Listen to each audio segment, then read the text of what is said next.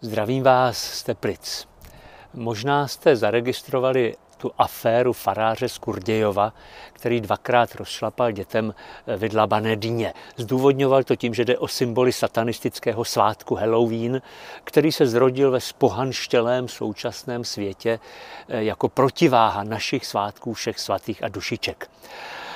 Ten farář je můj kolega a kamarád, znám ho spoustu let a dělá skvělou práci kdysi stál u zrodu spolku Podané ruce v Brně, který pomáhá drogově závislým. Pak se stal vězenským kaplanem. Spolupracoval na kapitole o pastoraci narkomanů pro učebnici, kterou jsme vydali eh, na Jaboku v roce 2008. A ten text je docela vyvážený, odborně na úrovni. Nejsou tam žádné extrémní názory. Přesto s tím jeho současným jednáním eh, rozhodně nemůžu souhlasit.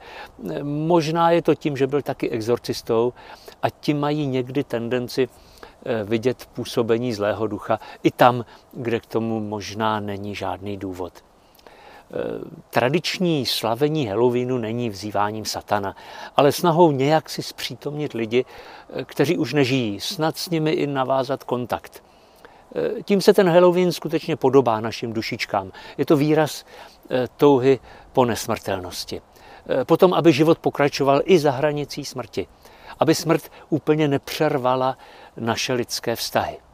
Tahle touha je velice silná. Když jsem viděl výzkum, podle kterého u nás věří v posmrtný život víc lidí, než kolik jich věří v existenci Boha.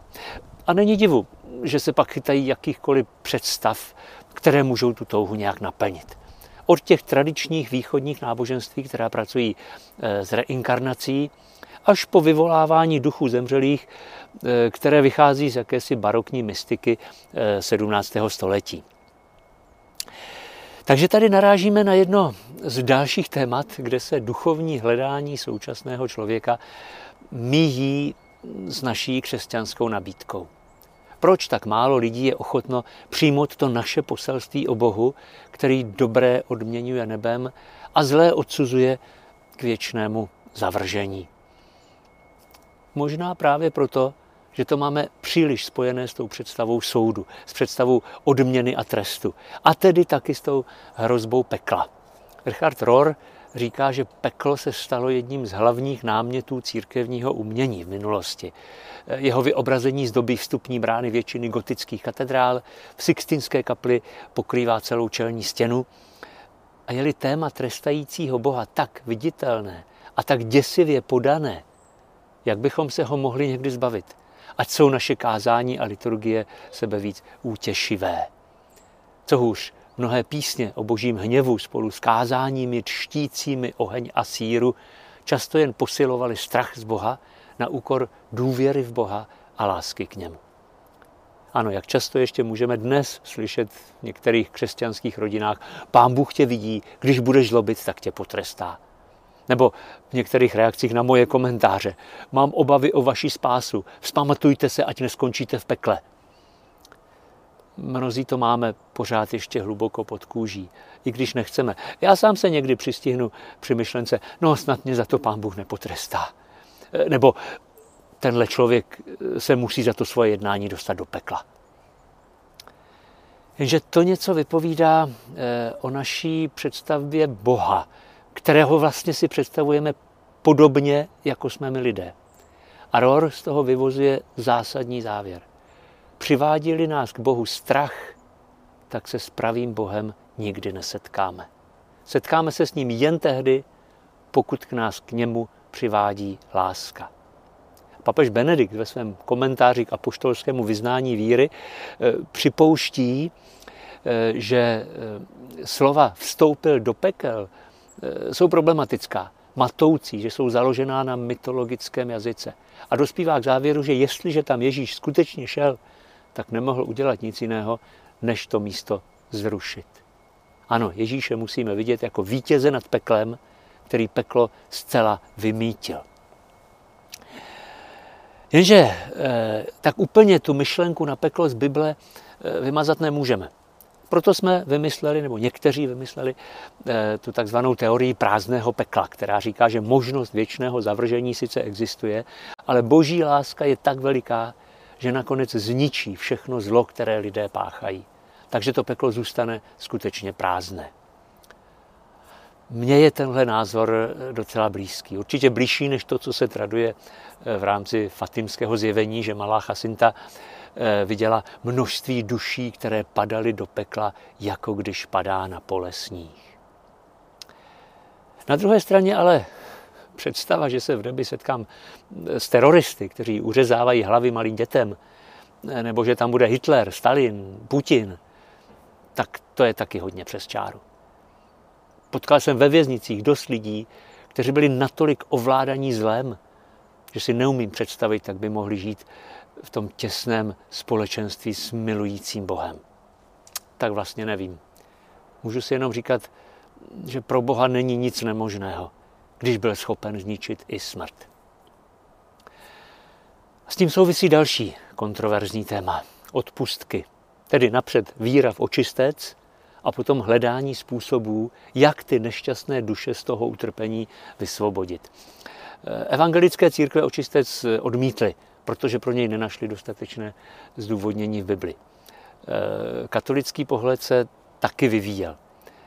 A ten dnešní, který už je oproštěný od nějakého určování času a e, od příliš těch lidských představ, e, může být možná i pro mnohé evangelíky přijatelný. E, německý katechismus pro dospělé říká, že setkání s výhní boží lásky, k němuž dochází ve smrti, působí na člověka očistnou a proměňující silou, která soudí, očišťuje, uzdravuje a dovršuje co je při smrti ještě nedokonalé. A Josef Ratzinger dodává, že proměňující okamžik tohoto setkání se vymyká pozemským měřítkům. Pokud ale přijmeme tento pohled, tak už těžko porozumíme té staré nauce o odpustcích, která rozlišuje časné a věčné tresty a říká, že po splnění určitých církví přesně daných podmínek můžeme své zemřelé od těch časných trestů částečně nebo úplně osvobodit. Víme, jak byla tahle nauka v minulosti zneužívaná. A myslím, že už je čas, aby ji církev úplně opustila. Budeme tak svobodnější k tomu, abychom ten vztah se svými zemřelými prožívali jako vzájemné společenství, jako modlitbu jedni za druhé, a ne jako nějaký biznis s Pánem Bohem. Nedávno mě kdo si vyprávěl, jak se zúčastnil pohřbu člověka, který si sám vzal život. A ten kněz tam řekl něco ve smyslu, eh, pohřbíváme člověka, který svou sebevraždou spáchal smrtelný hřích. Tak se modleme za to, aby mu to Bůh odpustil. Uf, to jsem se teda eh, otřásl. Jak si tohle může ten kněz dovolit? Jak může soudit člověka, který byl možná nešťastný, trpěl depresí, nevěděl si rady sám se sebou? Nikdy Nikdy nemáme právo soudit kohokoliv, kdo zemře. Na to špak vyslovovat takové soudy veřejně. A dokonce jako kněz při bohoslužbě. Vzpomínám si, jak eh, zemřel můj strýc Joška. Byl to tatínkův bratr. Ale v mládí se dal ke komunistům a udělal u nich velkou kariéru. Jinak nežil špatně, měl rodinu, vychovával děti, jenom ztratil víru v Boha a sloužil tomu zločineckému režimu. Můj táta se za něj hodně modlil. Po celý život se snažil s ním diskutovat, snažil se mu ukázat, že e, nejedná správně. A on to nikdy nepřijal. Ani po sametové revoluci toho nijak nelitoval. I když samozřejmě nevíme, e, co se dělo v jeho nitru. Zemřeli nedlouho po sobě. Mě potom napadalo, jak asi mohlo vypadat jejich setkání tam, na té druhé straně. Kdo byl víc překvapený? jestli strýček tím, že ten Bůh opravdu existuje, anebo můj táta tím, že se tam ten jeho skažený, skažený bratr přece jenom taky dostal. Já osobně věřím, že ať dělal cokoliv, tak i na něj to setkání s výhní boží lásky zapůsobilo očistnou a proměňující silou, která soudí, očišťuje, uzdravuje a dovršuje, co je při smrti ještě nedokonale. A těším se, že takové setkání snad jednou eh, prožiju i já. Hezký večer.